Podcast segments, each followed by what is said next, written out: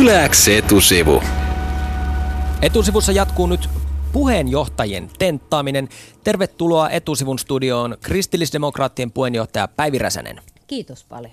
Nosta Päivi hieman mekki. No niin, Ah, heti no niin, oltiin nyt yhdessä kuuluu. täällä nostamassa mikrofonia. Gallupien mukaan kristillisdemokraattien kannatus, se on laskussa. Teille on povattu jopa murskatappiota näissä vaaleissa. Päivi Räsänen, sinun johtamasi puolue on siis matkalla kohti suurta häviötä. Miltä se tuntuu? No, itse asiassa te ette ole varmaan nyt ihan näitä viimeisimpiä kalluppeja lukenut, koska nyt niissä on nähtävissä ihan selkeää nousua. Että mehän oltiin niin kuin prosentuaalisesti jopa kovimpien nousijoiden joukossa. Että sanotaan nyt vaikka Hämeen vaalipiirissä, niin meillä oli 7,3 prosentin kannatus ja samantapaisia näitä alueellisia kalluppeja on ollut aika, aika, aika hyviä nyt. Et kyllä mä luotan, että meillä vielä tulee hyvä tulos.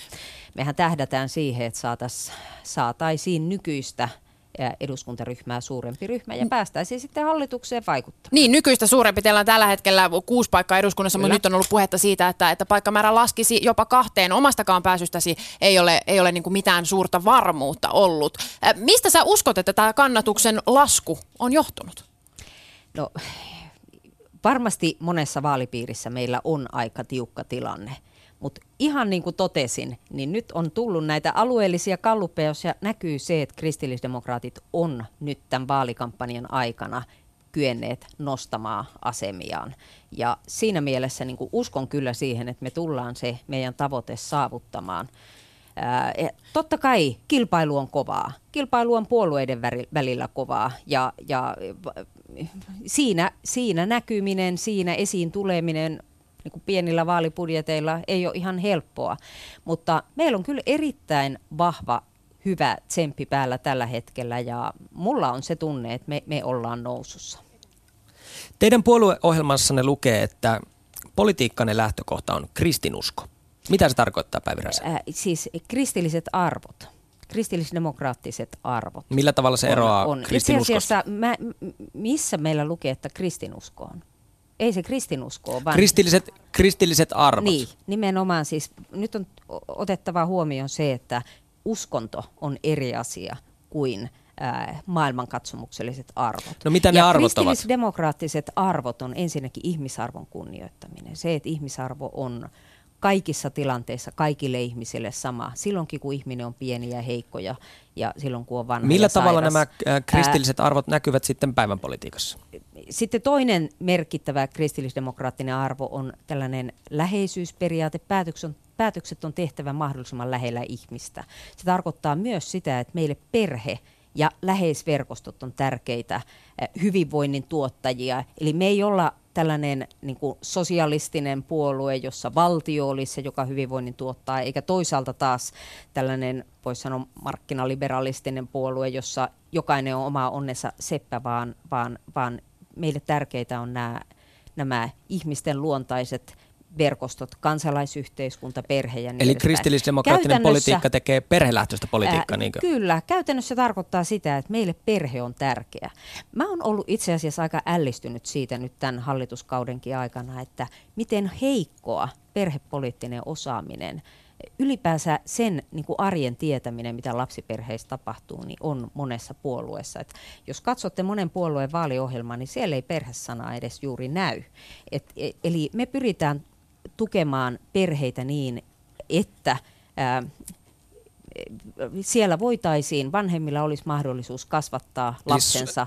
ää, Suomen hyvinvointia lähdetään rakentamaan perhe edellä, niinkö?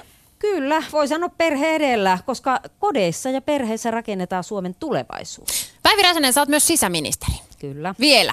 Vielä oot sisäministeri. Kyllä, kyllä. Ja tällä vaalikaudella poliisin voimissa on paljastunut aika paljon erilaisia väärinkäytöksiä. Ehkä niin kuin näkyvimpänä Helsingin huumepoliisin päällikön Jari Aarnion tapaus. Ja poliisitoimintahan sehän kuuluu sisäministerin tontille. Kyllä. Onko teillä valvonta pettänyt?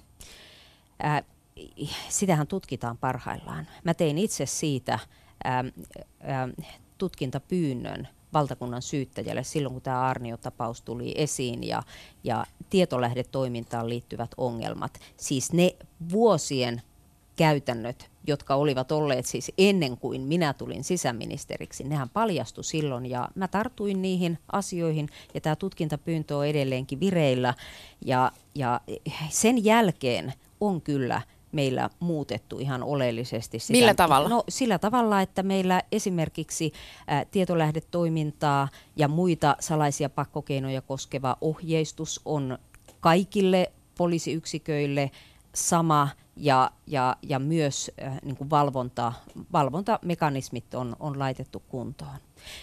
Valvomatonta poliisitoimintaa ei saa olla, eli myös salaisia pakkokeinoja täytyy valvoa. Kristillisdemokraattien puheenjohtaja Päivi Räsänen, pitääkö Venäjää pelätä?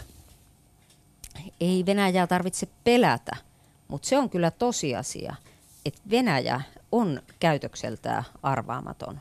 Ja nämä viime aikojen tapahtumat osoittaa sen, että kyllä meidän huolestuneita kannattaa olla.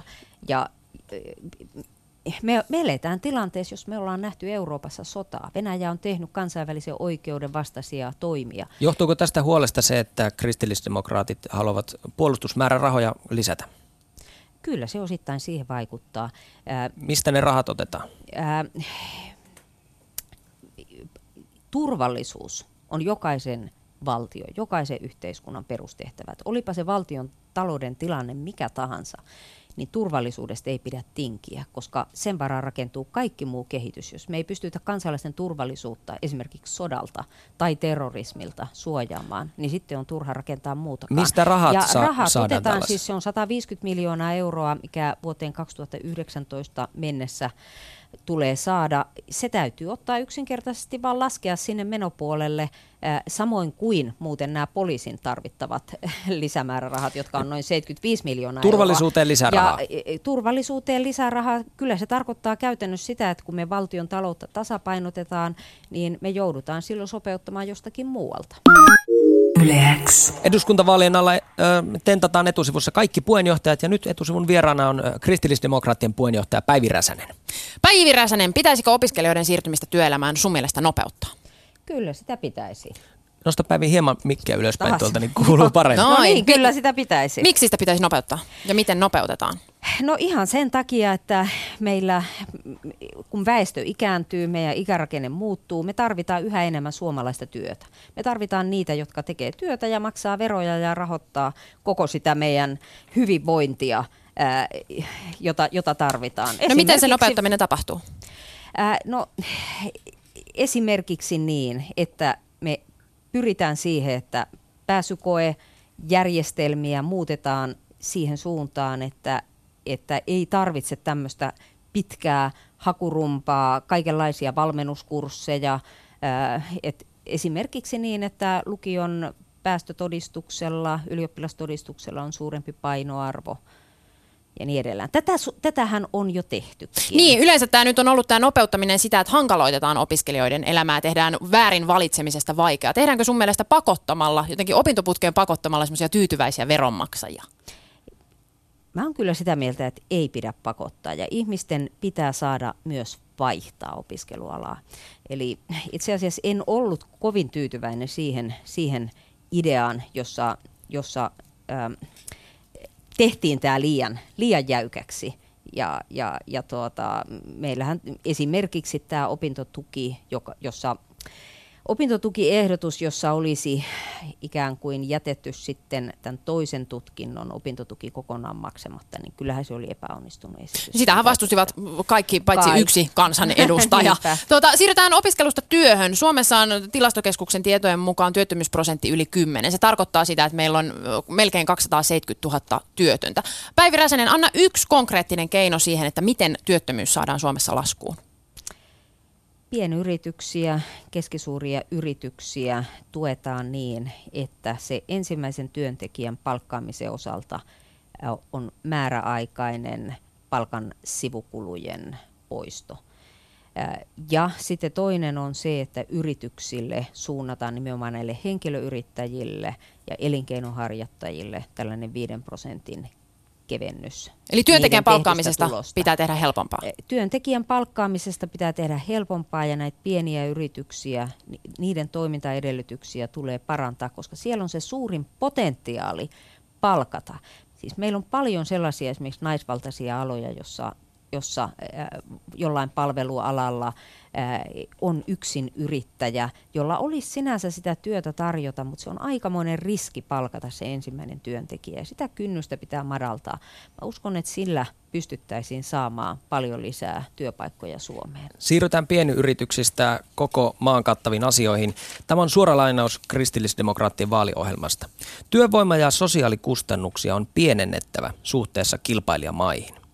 Päivi Räsänen, mitä tämä tarkoittaa? Miten pienennetään työvoima- ja sosiaalikustannuksia?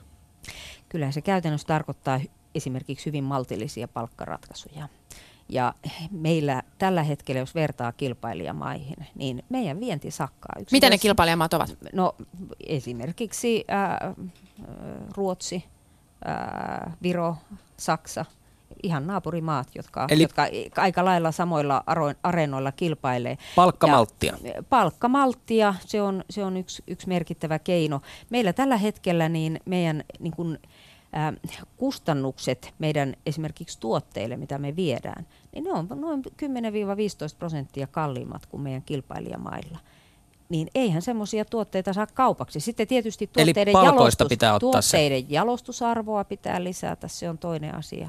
Ja sitten sitä ää, työn tekemistä lisätä. Et, et kyllä, kyllä vaan ää, mielestäni täytyy käydä rohkeasti läpi myös näitä työaikakysymyksiä. Tehdäänkö me riittävästi töitä?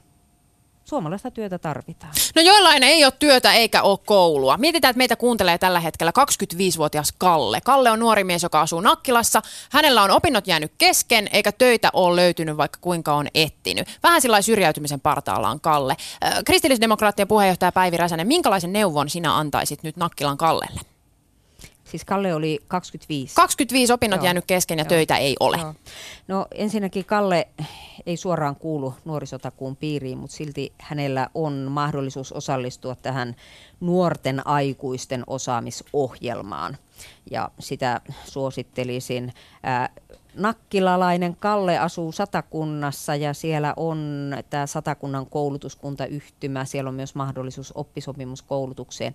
Oppisopimuskoulutus voisi olla sellainen Kallelle sopiva, sopiva viritys. Muuten oppisopimuskoulutus on erinomainen keino, mutta meillä liian byrokraattinen ja jäykkä – ja sitä tulee kehittää niin, että, että se on työnantajille houkuttelevampi, jotta niitä oppisopimuspaikkoja on enemmän.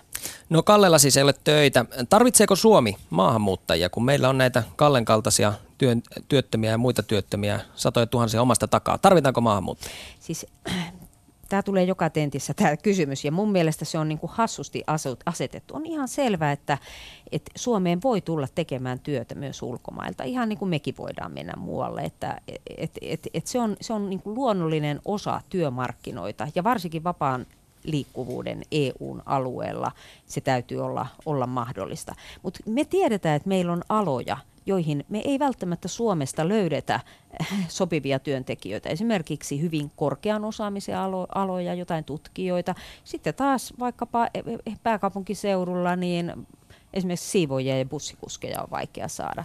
Tai hoiva-alalle. Et kyllä, kyllä meillä täytyy olla avoimuutta ottaa myös maahanmuuttajia vastaan, mutta ilman muuta tässä suhdannetilanteessa, meillä on itse asiassa 360 000 työtöntä, niin kyllähän meidän täytyy ne sekä ää, kantasuomalaiset että sitten myös Suomessa jo asuvat maahanmuuttajat työttömät ää, työllistää. Pitäisikö Suomeen tulevia maahanmuuttajia seuloa esimerkiksi uskonnon mukaan? Ei. Siis ei todellakaan. Siis meillähän maahanmuutosta suurin osa tulee työn, opiskelun, rakkauden perässä – meillä on pieni osa vain humanitaarista maahanmuuttoa. Ne on turvapaikanhakijoita. Ei niitä seulota minkään muun mukaan muuta kuin niiden meidän kansainvälisten sopimusten mukaan, että tarvi, onko ihminen vainottu, tarvitseeko hän, hän ää, turvapaikkaa. Se ainoa paikka, mitä me voidaan seuloa, on kiintiöpakolaiset. Ja se on tosi pieni ryhmä tästä koko suuresta useiden kymmenien tuhansien maahanmuuttajien määrästä. Ja, ja kiintiöpakolaisten kohdalla me tehdään sitä valikointia. Me tehdään sitä jo nyt että, että mitkä on niin kuin Suomeen sopeutuvimpia ryhmiä. Ja siellä joukossa on myös kristittyjä, mutta siellä on myös muslimeja ja, ja eri uskontokunnista tulevia.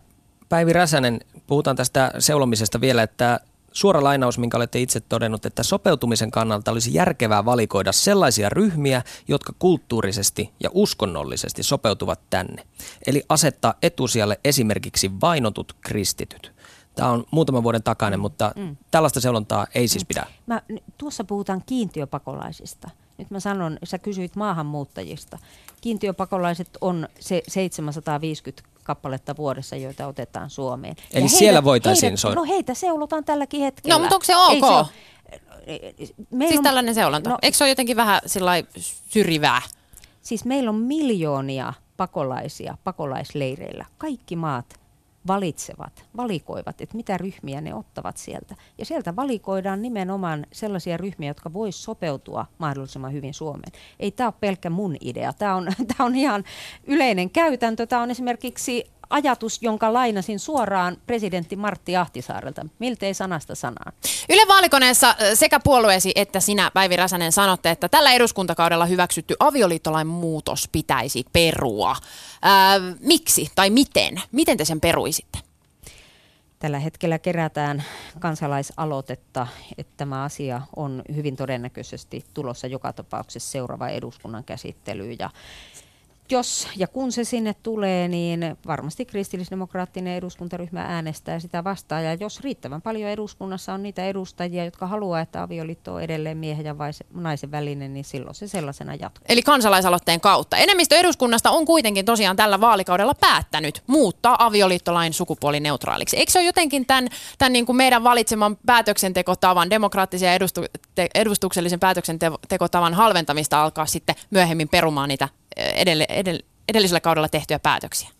Joka kausi tehdään sitä. Siis aivan jokainen eduskunta, jokainen eduskunta kumoaa joitakin edellisen, edellisellä kaudella tehtyjä esityksiä ja, ja lakeja. Sehän on eduskunnan tehtävä, se on demokratia. Nyt juuri kansalaiset päättävät siitä, keitä he valitsevat eduskuntaan. Ja jos kansalaisille on tämä tärkeä asia, he haluavat, että avioliitto säilyy miehen ja naisen välisenä, silloin he äänestää niitä edustajia, jotka ovat luvanneet äänestää sitten sen kansalaisaloitteen puolesta. Se on demokratiaa. Puhutaan äänestämisestä. Oletko Päivi aina itse äänestänyt siitä lähtien, kun sait äänioikeuden täytettyäsi 18 vuotta? Äänestitkö ennen kuin olit poliittisesti aktiivinen?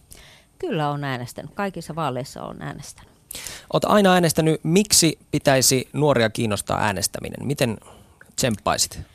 No, mä kyllä kovasti kannustaisin nuoria äänestämään. Silloin kun itse täytin 18 vuotta, niin silloin oli presidentin vaalit. Ja silloin äänestin itse asiassa silloista kristillisen liiton presidenttiehdokasta Raino Westerholmia sen takia, että hän oli rohkea mies, joka uskalsi puhua asioista, joista muut eivät silloin uskaltaneet puhua. Esimerkiksi Neuvostoliitossa harjoitettusta sananvapauden ja uskonnonvapauden loukkaamisesta, mistä muut ryhtyivät vasta myöhemmin puhumaan. Eli mun pointti oli se, että mä halusin äänestää sellaista rohkeaa miestä, joka, joka uskalsi puhua Eli asioista, mistä nuor- muut vaikenevat. Ja nytkin kannustat nuoria äänestämään nuoria, siis rohkeita valintoja. Rohkeita kristillisdemokraatteja. Miksi ateisti Lesbon kannattaisi äänestää kristillisdemokraattista puoluetta? Kristillisdemokraattinen puolue, uskon, että rakentaa sellaista kestävää pohjaa yhteis- yhteiskunnalle, jossa ateisti lesbonkin on hyvä elää. Hyvä elää ja mahdollisesti Millä kasvattaa... tavalla se, se tekee juuri hänelle hyvää yhteiskuntaa? Ää, e, sellainen yhteiskunta, jossa pidetään huolta jokaisesta ihmisestä, hänestäkin silloin, kun hän vanhenee ja, ja, ja tuotetaan hyvinvointia ihmisille kun laitetaan talouskuntoon, pidetään huolta turvallisuudesta. Päivi Räsänen kristillisdemokraateista. Kiitos erittäin paljon vierailusta etusivussa. Kiitos. Kiitos.